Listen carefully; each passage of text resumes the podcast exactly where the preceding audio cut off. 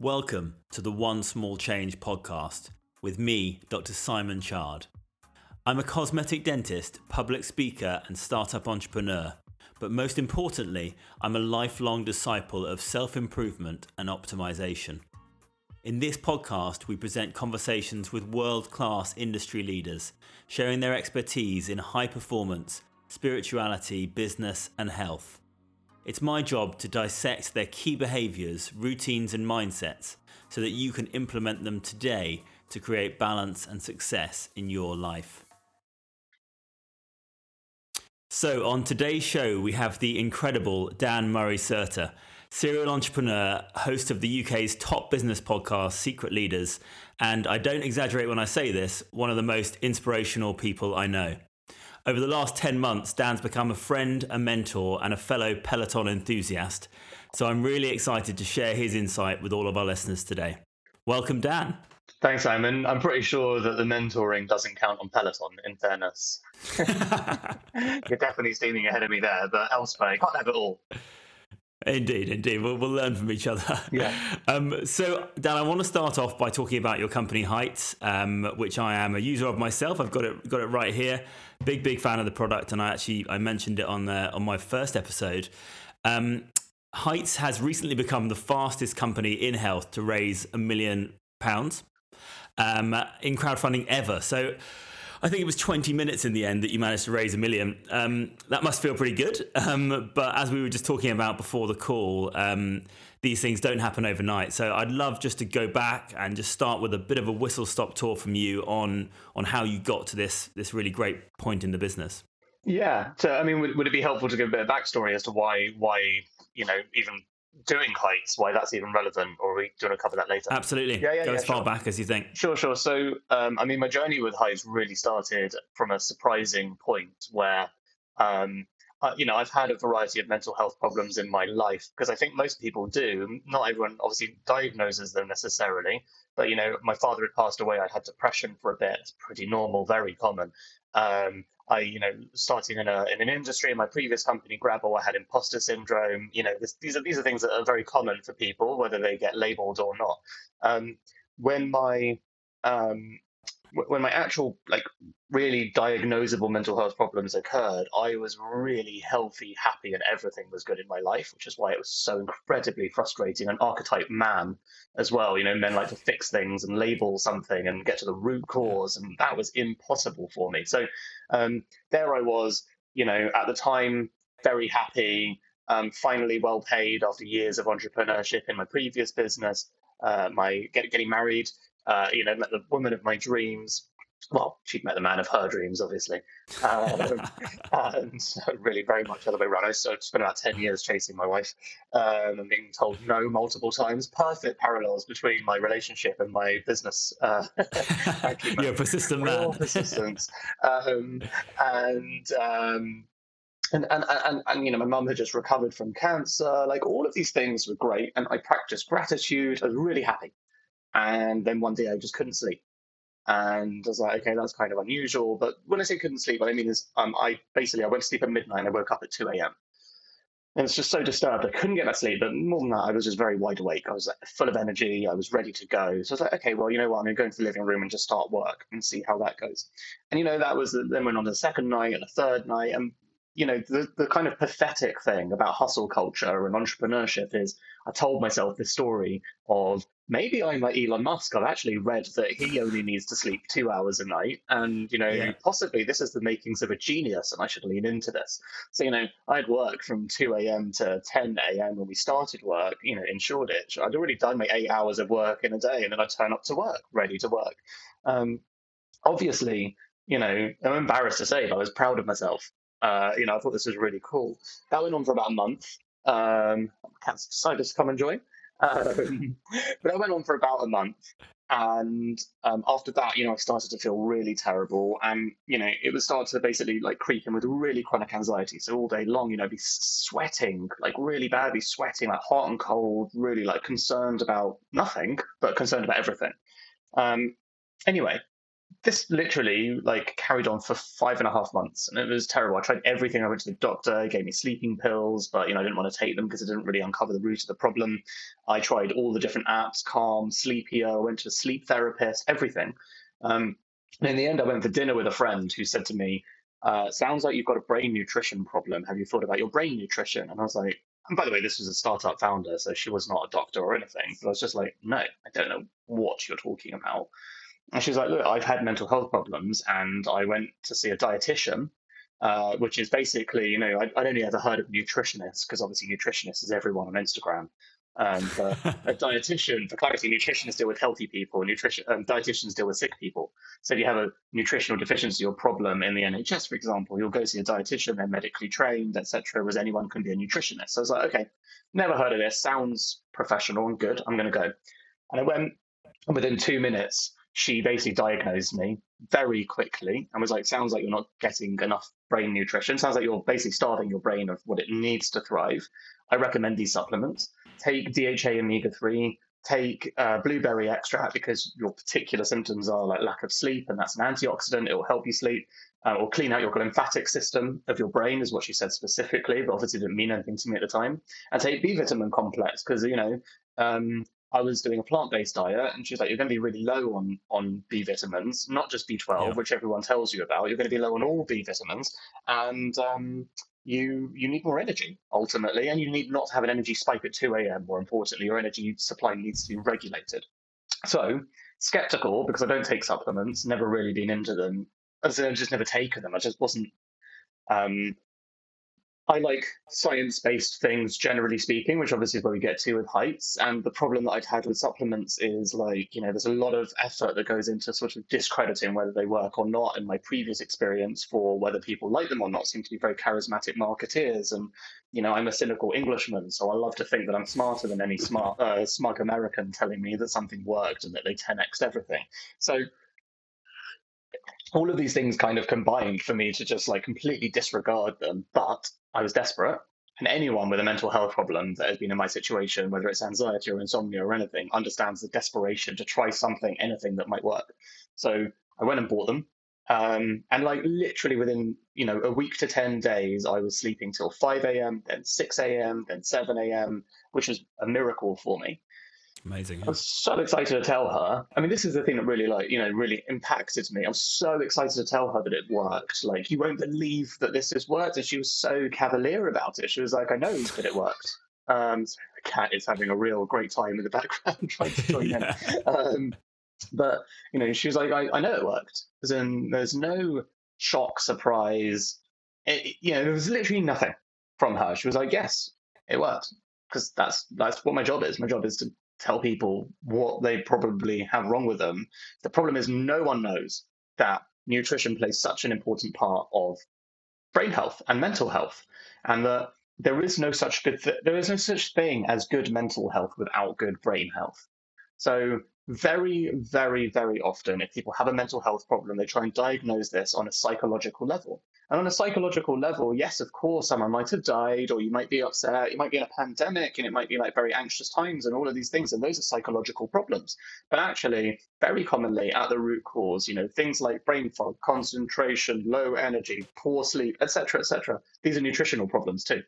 Um, so she was very, like I say, very casual, not that I mean, she wasn't she's not the dietitian I worked with at height. She wasn't particularly emotional um, or fun, but she was just like, yes, binary, yes, this worked, yes, I'm not surprised. Um, but it changed my life, right? Because of finally sleeping, feeling good, my anxiety had gone away. So I decided to do. Um, there was two things in this. So one was that um, I love communication. And I think communication is an incredible superpower. And, you know, everyone always asks me, what am I good at? And it's not really entrepreneurship generally. It's not like lots of different things, but I think I'm relatively good at communication. Um, I'm curious and I like to ask people what they want to be communicated. So I decided to write a newsletter on what science says is good for your brain because it was good for me, right? So there's, like I said, a couple of things that go into this. The first is um, I I, I'd had a life changing experience and it's available for everyone, right? Supplements are available for everyone, but why don't people know? Why isn't that a thing? Why doesn't anyone care? Well, firstly, I learned most supplements, and those supplements have a, sh- a bad rep, and there's a reason because most supplement companies are ripping people off. So the first experience I had was with the dietitian. I actually I didn't even mention this. The first thing I did was buy my supplements from Holland and Barrett, and she was like, "Oh God, no! I should have told you. You can't buy them from there.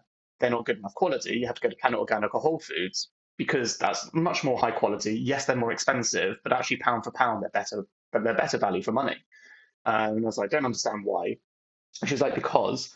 Um, in supplements, for whatever reason, there is a minimum amount you can put in and make a marketing claim like supports healthy heart, healthy brain function, whatever. Um, and then there's the amount, according to science, that actually has an impact on your health. Um, that's a massive difference. And all the supplement companies that can get away with it will charge much less, but sell you cheap products. So if you're buying supplements for about £10, which is like I can pretty much guarantee you that they're taking the piss, if your supplements cost you about, I don't know, 30, 40 quid for a bottle, like they would at Planet Organic or Whole Foods, there's a reason. And she's like, you can see all of this information on the back of their packets. They're legally obliged to do to tell you this. Um, so I bought myself Seven Seas, for example, Omega 3, which is the biggest brand in the world for them.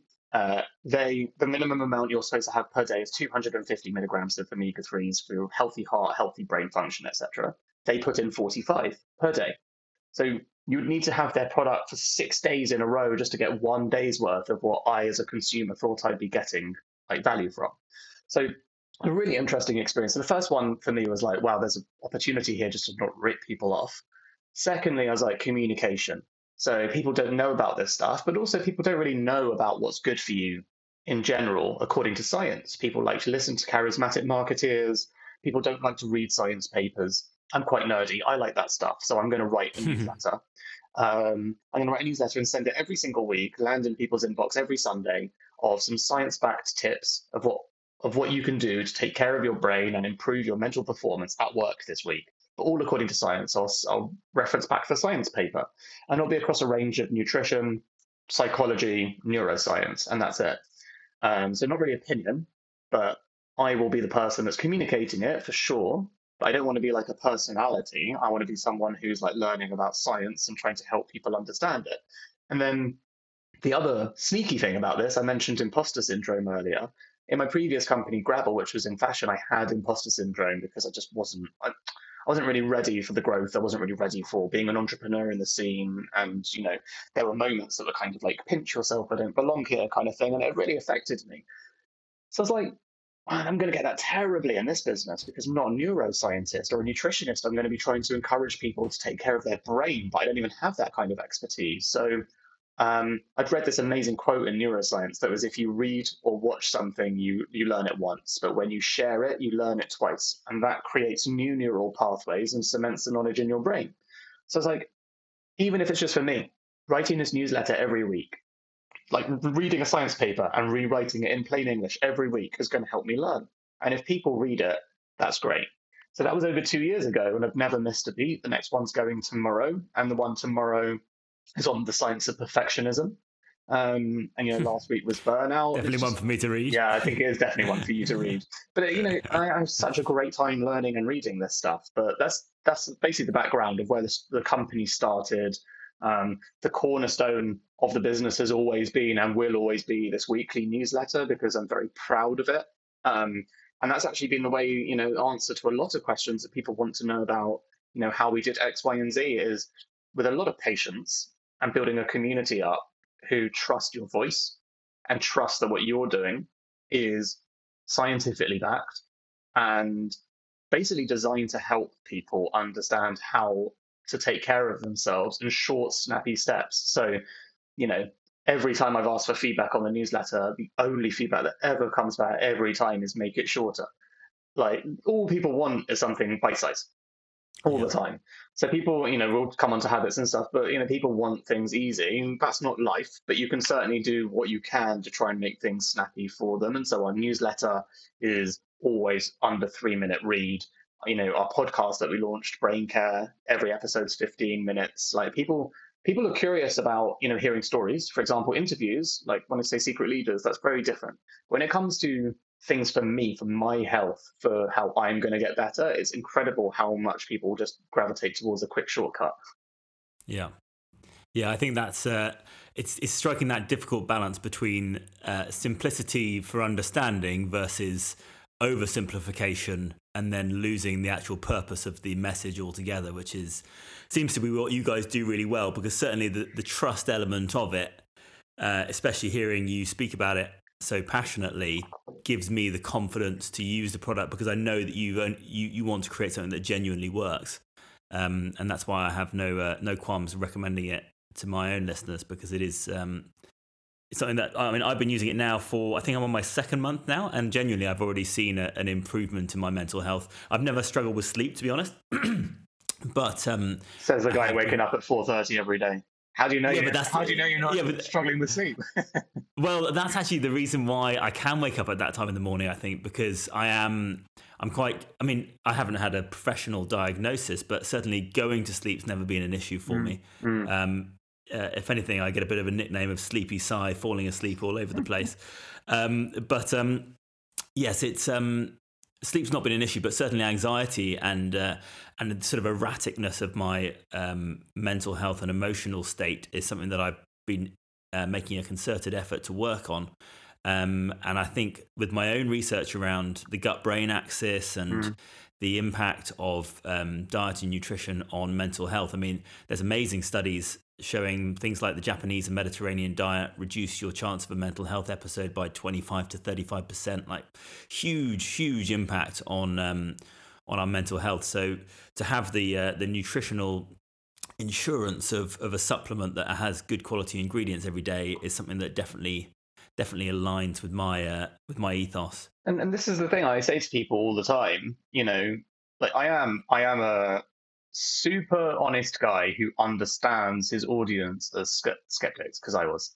And a supplement is a supplement. So don't buy our product and don't take our supplement if you have the time and are skilled enough to cook this stuff yourself. That will be better for you than taking heights. You don't need to. More to the point. Um, for starters, like every vegan and vegetarian, and I say this as one, um, has to take something like heights. That is, if you don't, at some point you will suffer the consequences. Um, and I don't want people to suffer like I did. And that is where this sort of lack of surprise or anything came from with a dietitian. But if you're an omnivore, which obviously most people are, um, we recently did a study, a blood trial, um, um, so with, with vegans and with omnivores, um, independent, third party, etc., etc., and learned that all the omnivores in our study, 100% of them were deficient in the key nutrients that we were measuring as well. So they were uh, deficient in DHA and omega 3. They were deficient in surprising things like B1, B3, B6, which generally speaking in and we think we're going to publish uh, the research actually in a science journal because that that specifically is very surprising it's previously been thought that most people will generally get these things anyway in our daily diets but actually, you know, eating at home in a lockdown, in a pandemic, etc., people haven't really been prioritizing nutrition, and they might have been prioritizing making themselves feel good through nutrition, but not necessarily like the nutrients that are, are best for our bodies. Um, Yeah. and some of these things are really hard to cook. Like at the end of the day, like most people get their DHA and omega threes from fish. Um, but you know, it's a catch twenty two because you can't have too much oily fish. You get then get mercury poison. You know, there's all these like you can't do too much of this, you can do too much of that. So supplements, like you say, are a great insurance policy to make sure that you can generally eat quite healthily for what you want to eat as well, and make sure that you're getting what your brain and body needs to make sure that you're healthy. Um, if you are uh, a health nerd, you know, for example, we we wrote before we ever had a product, we did a recipe every single week of brain food, which if you go on our website, yourheights.com, we've got a massive food section with so many recipes of don't buy our product, cook this instead. You know, we like to have we like to have responsible messaging. yeah. Kaz, Having a very- time there. very excited to join. Um, but yeah, it's, it's, it's important for us that we, we are responsible about what we do. Um, and I do think that, you know, the clue is in the name with supplements, but what people really miss is this understanding of like, oh, I don't need it, or oh, I have generally quite a healthy diet, because that was me. Like, let's just be really clear. My father died when he was young and I was young of poor health from not looking after his health. Nothing triggers you into wellness more than a death, an early death in a family of someone you care so much about. So I, you know, can't under uh, overemphasize enough just how much that was like me. I eat well, I do this, I do that, I exercise regularly, and yet I was like completely simply diagnosable as this is the root of your problems, go take supplements. So it's Yeah, hard to get, yeah, it's, hard to get what we need. And things have possibly turned a little tide in the last week where the government has recommended 100% of people in the UK to take vitamin D supplements, which are in heights as well. The, the right amount is in heights. But that's been a big U turn because obviously previously there's been a lot of well do they work is it worth it etc and for them to say 100% without exception everyone should take it because of covid is a big change It's massive. Yeah, Mm. really, really great to see that because uh, vitamin D has been a big thing that I'm very passionate about as well, especially within my, my role as a dentist. We, Mm. we we see all. It's one of my main questions I ask when we're doing any sort of surgeries is. Um, do you supplement vitamin D? Have you had a blood test? Are you vitamin D deficient? Because we know oh is that for bone health what's that for It's for healing. Um, I mean, Yeah. I place dental implants to um, to replace missing teeth, and um, it requires the body's bone cells to grow onto this titanium screw, in essence. Mm. Um, and if they ha- if they have vitamin D deficiency, it's been well well proven in the literature that their uh, their chance of bony healing is is dramatically reduced, and their failure risk is dramatically increased. So it's Mm. um it's definitely something that um that we've seen in that and and yeah certainly something i mean I've, I've been supplementing vitamin d for years which is why i was so surprised when i listened to um i think even before we'd met i listened to you talk about vitamin d and how that actually the amount of vitamin d you need in physical form in your hand would only be a few grains of of sand almost Yeah, and the rest yeah. of that tablet is all It's caking chalk. agent Yeah, and uh, and just sort of really not what someone who is trying to be healthy should be taking on a daily basis No. basically And, and yeah, and that, this is the thing about taking vitamin D um, and, and pills in isolation as well. Is you know most of the time, yes, you are getting the daily dose of what you need, but you're also taking a whole bunch of stuff that you don't need because uh, it's not a voluminous uh, ingredient. And then you know the other side to this as well is um, vitamin D. Like lots of people like to take vegetarian or vegan supplements if they can, because no point in having animal products. People don't know this, but the most common source of vitamin D is sheep's wool, which is very odd, but true. hmm So not vegan or vegetarian. So you know, um, sourcing high quality, sustainable ingredients that are just as impactful or more sometimes. So DHA is a really interesting one. So omega threes, fun fact, fun nerdy fact. Um, everyone thinks they come from fish, and that's because they're the main source of it. But actually, fish don't synthesize their own omega threes at all biologically. So they literally get it from algae. So algae is their main food source, and that's how they have omega threes, and that's how traditionally humans have had their omega threes is from eating fish. So it's really interesting, like that chain. So technically speaking, if you want really sustainable and the highest quality, you go to the source, and that is algae. But of course, you know when vegans, which do come at me quite a lot with "How dare you?" You're like basically threatening my right to exist by saying these things. I'm like really not just saying supplement, pal. Um, and I'm you know literally preaching to the converted here. Um, I just point out to people like, okay, fair enough. Well, how often have you sat down and had a lovely plate of algae for dinner then? And they're like, oh, okay, fair enough. I'm like, this is the thing. Like, people, this is the big problem with the vegan movement is, you know, they say, but you can get it from X, Y, Z food source. You're like, pal, no one sits around and has a dinner of algae and flaxseed. That's just not Yeah. like a vegan diet. Like when when when the movement starts to appreciate that yes, there's good information, and 100% these things can come from vegan foods, etc. But you also have to understand what people do, what their behavior is, and how they eat. This is the thing, like that doesn't seem to connect. People don't suddenly change everything, right? One small change. People just have their habits and they try and improve their habits a little bit by a little bit, and that is the right way to create any better habit. You don't suddenly Absolutely. turn up one day and be like, I'm going to try a vegan diet, but I want to look after my health, so therefore I'm going to eat a big horrible plate of seaweed for dinner and uh, and I'll be done. It's just like impractical. yeah, People absolutely. to It's, it's, mar- it's marginal gains, isn't it, Yeah. for improvement? Um, wicked. So uh, I'm, I, you mentioned Grabble there, and um, one of the main things that I want to get out to my listeners from listening to this podcast is, is shifting their relationship with failure away from something that we should be trying to avoid through to uh, an inevitability of life and something that actually oftentimes we should lean into to, to gain the learnings from it. Um, Grabble was also incredibly successful. I mean, you had millions of users between that and, and your other project, Popcorn. Um, but what learnings have you taken from from those failures that you have brought into your to your new business that we could all learn from potentially and, and um, take them into our own uh, adventures? Yeah. So the the reality is, I'm very very lucky um, to have had my experience of, of failure with Grabble. Um, I don't regret any of it. I'm actually, like, like I said, very thankful for having them because there's just so much to learn. Um, but the reality is, I, um, you know, things that I learned, most, most things I learned were about myself. So, the most important thing that I learned was about me as a leader. Now, previously with Grabble, I was 26 when I first started it. Um, and I just, I guess, like a bit of ego, definitely bit of like lacking confidence, and then sort of over egging on the confidence. I thought it would probably be very weak to admit I don't know what's going on, I don't know how to do anything, etc., etc.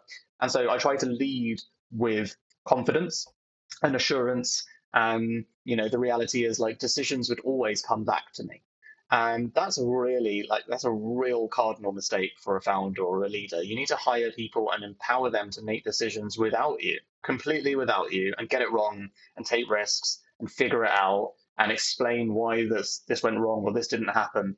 But I didn't know that at the time. So, you know, I was running marketing and every single question, every should we do this? Should we do that? This has happened, this which and like, you know, imagine how many decisions you have to make a day. It's not practical or possible. There is no supercomputer yeah. person that can possibly do that. So my greatest mistake and best lesson was I hired people who were very, very capable, um, but I didn't empower them properly to make their own decisions the right way. And so things always came back to me. This time round, I've hired really smart people and I've empowered them. And I never you know, people come to me with questions. Well, they don't, fortunately, very much. But I always say, you you know the answer. You tell me. Um, and I don't try and make. It's hard sometimes as well because it's also worth saying at Heights, you know, for the first year behind the scenes writing this newsletter, doing the supply chain, getting the product off the ground, you know, we launched in January 2020 our products and we hadn't hired anyone till March. Everyone we've hired has therefore been in the pandemic and therefore we've run a remote company from day one without even intending to. Um, it's just worth saying that you know after sort of I don't know 18 months in the background of like having an idea and building it and starting something, it is actually hard to start devolving decisions to other people, right? As in it's almost been like the fun. Like we had no employees for all that time, launching the entire product into the market, website, supply chain, everything, just two of us.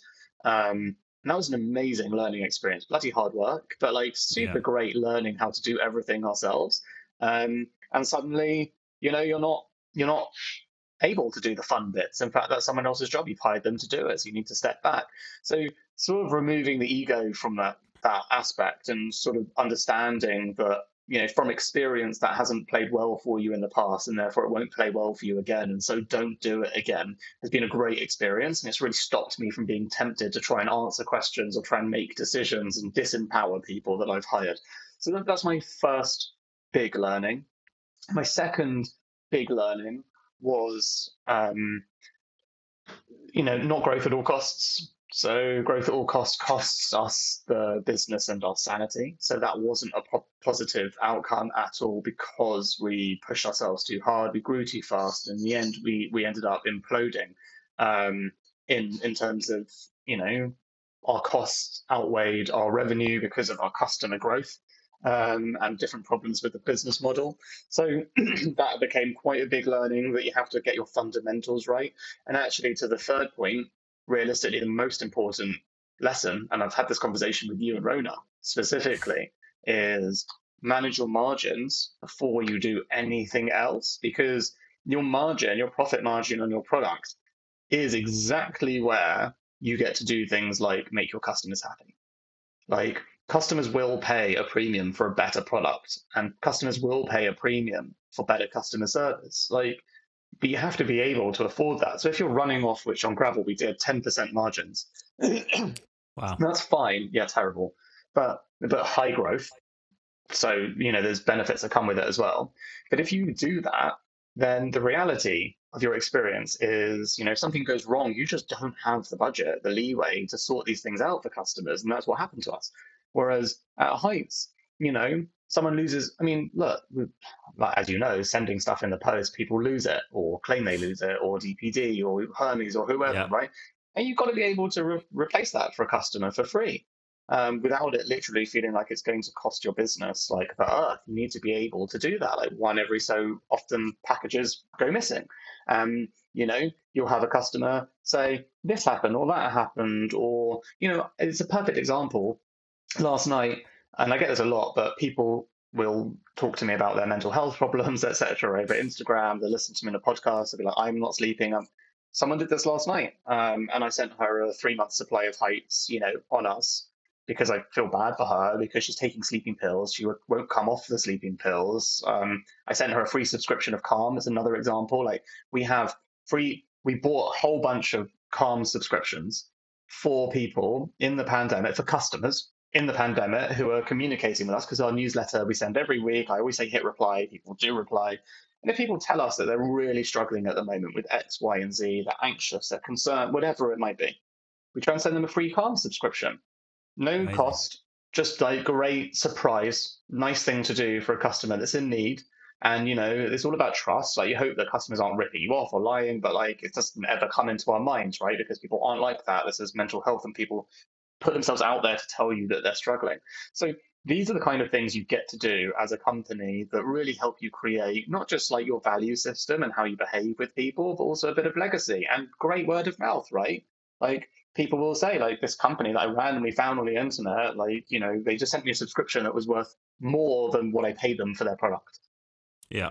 But that's the kind yeah. of thing you get to do if you manage your margin. So it isn't just about being like ruthless on margin, it's about the awesome things you get to do for your customers to give them a better experience which also therefore feeds back to you your own integral happiness and feeling of purpose which is 100% actually the most important thing as a founder because if you don't have a purpose and you're doing it just for the profits or the margins i'm sure you'll burn out so much faster 100% and, and that's exactly it really you know never ever ever start a business because you want to make money businesses aren't that great a way to make money side hustles might be but not a committed business um, but you should start a business because you are in it for the long haul. You're going to enjoy the ride. You're going to meet great people. You're going to turn up to work feeling fulfilled. Um, those are the things that get you through on the rubbish days. Like so many rubbish days, you can't help it. And as you know, yeah. you know, irritating though it is, like tons of time as a founder is spent on admin and legal admin and paperwork, like so much paperwork. And that is like the driest thing on earth to do, and no one else can do it for you because it's your signature and it's your thing. And you know, there's some, just some rubbish things you can't outsource. And so, yeah, it really helps to have a sense of purpose on those days because you're like, what on earth am I doing with my time? yeah. Um, one of the things that you mentioned uh, in that in the first point of learnings there was that you've learned now to empower those same high high performing individuals that you've hired is there a certain framework that you use that limits the amount of Uh, in both ways it limits the amount of control that you can have because you want to have more control but it also acts as a filter for too much information coming your way so that they can make the decisions themselves. Like is there is there a way in which you now set someone up a framework that you use each time? Do you mean like as employees?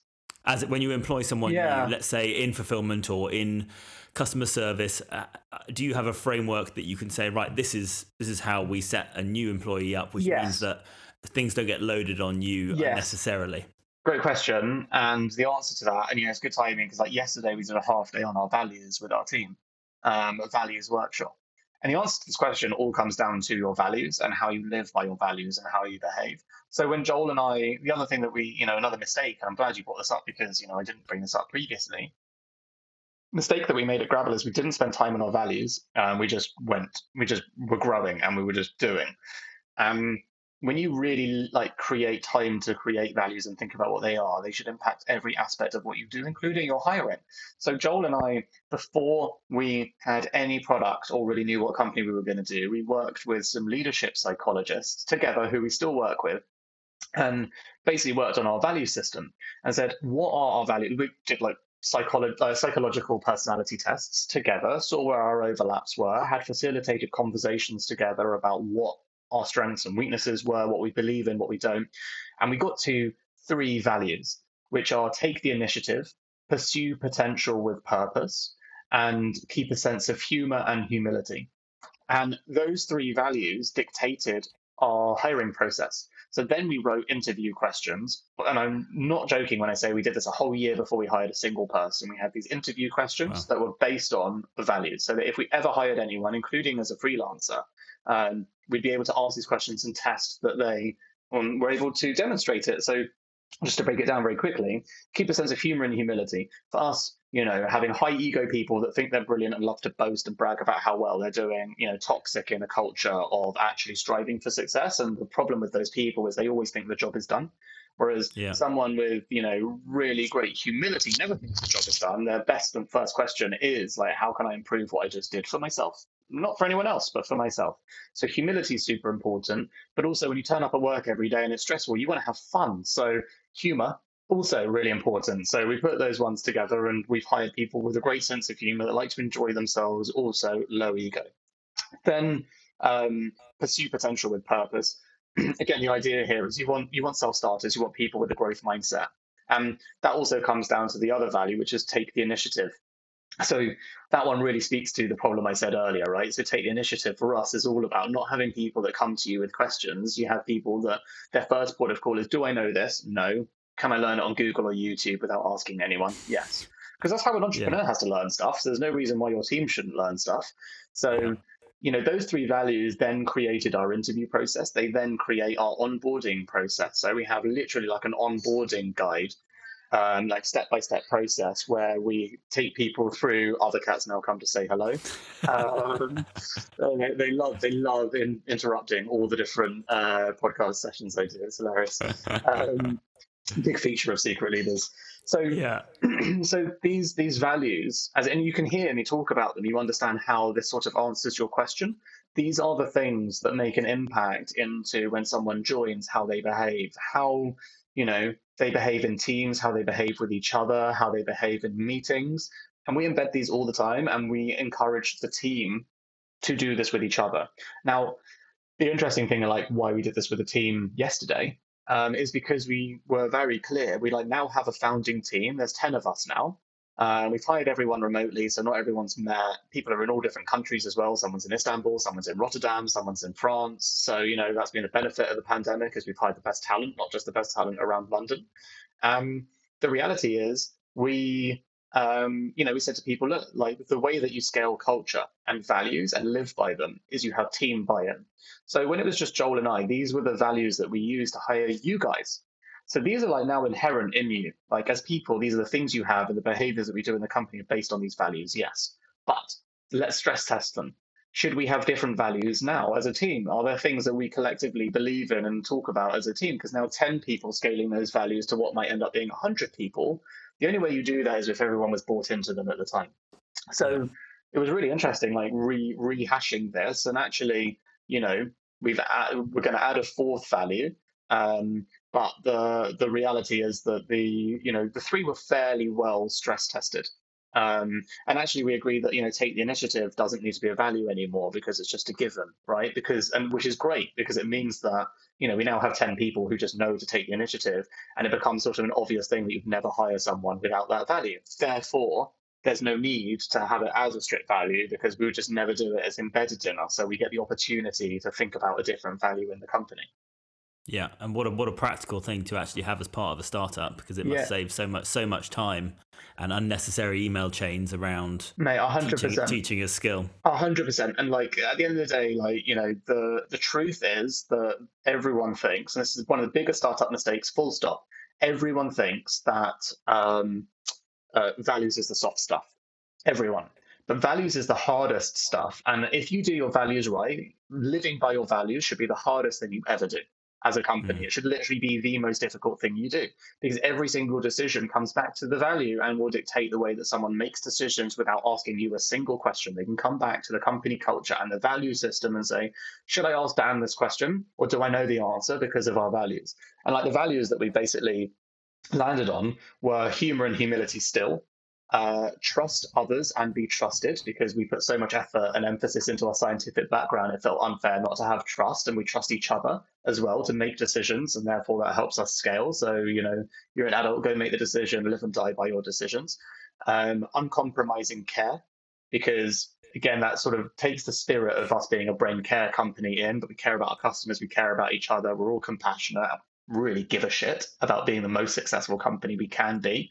Um, and then, you know, the pursue potential with purpose like stayed as well. So, you know, it's like been nice to sort of merge them together by having a whole conversation and workshop, uh, workshop on, you know, how these turn into behaviors, habits, and and help us drive change in our business. Brilliant. And, and how often do you plan to do those? Have you, have you got those structured in every year as part of the year's plan? Every six months, every 12 months, or is it just as see how you grow and then plan it from there? Yeah, so values workshop stuff I think is more about every um, every year you should sort of revisit your values. But what we do is like you know in terms of like team culture, every month we do so every week we do something called Friday Night Heights. Um, obviously, you know, in, uh, inspired by Friday Night Lights um, yeah. film and nice. show. And um, it's just basically a team a team meeting. And so um, three weeks out of four, it's this is what everyone did this week. This is the data. This is the numbers. This is where we're tracking against our targets, etc., etc. And one week in every four, it's just a value session. So it's a two-hour session where we do exercises and things that help us live our values. There's no professional numbers or anything. It's just you know workshop activities. And then every week we also do something called Central Perk, which is you know a virtual coffee meeting basically, as an hour where there's no work, and in that hour, um, you know, different people bring an idea of what we're going to do in that session, and it has to be something based off our values. So, for example, last week we did um, you know virtual just virtual games that were you know um, a bit like cards against humanity so very like you know, dark humor crude. very crude very funny um, but like done online and we all just played that together for like an hour. Um, but you know that lives our humor value. So it, it just helps people be like you know you're responsible for this. What do you want to do at central perk this week these are our values, these are some suggestions, let's talk about it and let's do it in that session. So it gives us like a good opportunity to sort of connect outside of work as well, but like constantly live those values. Yeah, brilliant. Love it. Absolutely love it. So many, so many good takeaways for me that I've been scribbling down in my notepad. Um, all so, mistakes, all mistakes that I made, right? So yeah. all things, all things I never, I never knew were important. Absolutely. So I mean, you, you're a man who who is always pushing forward and, and always doing new things. You you obviously have a startup that we've spoken about uh, extensively. You also find the time to do two podcasts. One of which, as I mentioned before, is is the top business podcast um, in the UK. Uh, yeah. Worldwide as well as no, the UK. sadly, was UK. was Europe, but you know it becomes tough when you're competing against uh, against Tim Ferriss. Yeah, yeah, massive budgets, NPR, BBC, etc. But still, yeah. But and and you find the time to write the newsletter weekly as well. So um, my point here is really um, we touched a little bit on burnout before, but I, I want to be a bit more specific than that and sort of delve into your own personal daily routines mm-hmm. um, that that you find help create balance in your own life between all elements. I mean, we've spoken a lot about business and um, and being an entrepreneur today, but that's obviously only one part of who you are as a human. So how do you how do your daily routines create balance in your life amongst all the important um, sections? Yeah so you know the most important thing i'd say is um, you know what i call a mental health diet. And what i mean by that is like curating the information that goes into your head is essentially the stuff that is going to define who you are. So i'm a very curious person um, I've become very big into you know spirituality, consciousness. I think that understanding consciousness and spirituality is arguably the single greatest hack for improving your mental well-being. That's my personal opinion. So the reality is I'm very, very grateful to have sort of discovered that path. And the reason I'm saying this is because, you know, I read a lot of books about consciousness and spirituality, and I do that on my daily walk. So every single day, as a habit, I go for a walk for about an hour, hour and a half. Doesn't matter when I do it. I try and go in the morning, but it really also depends on what kind of night's sleep I had because I always prioritize my sleep. So you know, I've had a bad night or I've got an early meeting or something like that, you know, I won't have time to go to go for my walk then. But my walk is when I listen to an audiobook or a podcast on, you know, a topic that I find interesting and I learn and I listen and I get into a creative space whilst I'm walking. And it's just a great personal time every single day, you know, that is breaks up my day and makes sure that I get into a good, healthy habit. And also, you know, in a pandemic, so important to make sure you're still going out in nature. So I go to Regent's Park or Primrose Hill every single day without fail. Um, and and actually, I say without fail, like I had to not go twice this, uh, two times this week because um, I was waiting for a coronavirus test back, and I didn't, you know, obviously I had to isolate, um, and it was negative. But it was interesting how much that impacted my mental health, just not being able to go those days. And then, um, you know, I, from a habit point of view, the most important thing I'd say is I prioritize my sleep. Um, I try and get seven to eight hours a night. Um, I do have two cats. They are very cuddly. They do come wake me up for cuddles, which is great, and you know, great practice for having a kid. But the uh, but the reality is, it can obviously affect my sleep, and um, and I think most importantly, also start my day with my you know parlor toothpaste. Make sure that my pearly whites stay, stay nice and white, and get then plug in. Get the plug in, and then I um, I I, one hack that I've loved, which you do as well, is Peloton. And the thing that I uh, got wrong in my life was putting too much emphasis and pressure on myself about health and about physical exercise. Um, you know, the reality is, like, I used to just uh, think it's so important to have that hour in the gym, maximize that hour, etc. But the truth is, if you can do that, that is obviously the best. I'm not trying to, you know, say, you know, be anti anti common sense and science here, but the best health hacks you can ever find in life are the ones that work for you.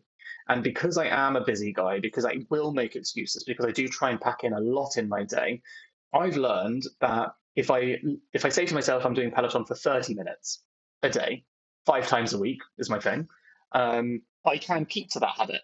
And I think this is the thing, it's about learning what habit you will keep to. I knew that if mine was 45, I've tried this. Like if I try and do 45, I end up doing it three times a week, not five. It's better to do five times 30 than it is to do three times 45. Um, you yeah. know, regularity, mo- like for movement and exercise, is better.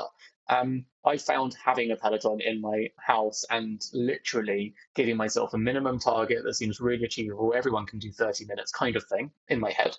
That's made a huge impact. Um, so I'm really, really grateful for finally coming to terms with the fact, for example, I'm not, you know, an obsessive on fitness. My um, I grew up fat. I'm not naturally like, um, you know, a good good at exercise or sport or anything like that. Um, I think a lot of people can relate to that, right? You know, the reason that I stay um, in relatively good shape rather than muscly. You know, mate, I tried to go to the gym. I had a personal trainer for years. I never grew. Like it was just it was ridiculous. Like whatever reason, genetically or anything, I'm just not predisposed to being like that. And it took me a lot a lot of time and effort to understand that not everyone can get those massive muscles, feel innate, like all of those things. Um, I used to beat myself up about it a lot. Uh, but in the end, what I've learned is what's important for an individual is to be healthy.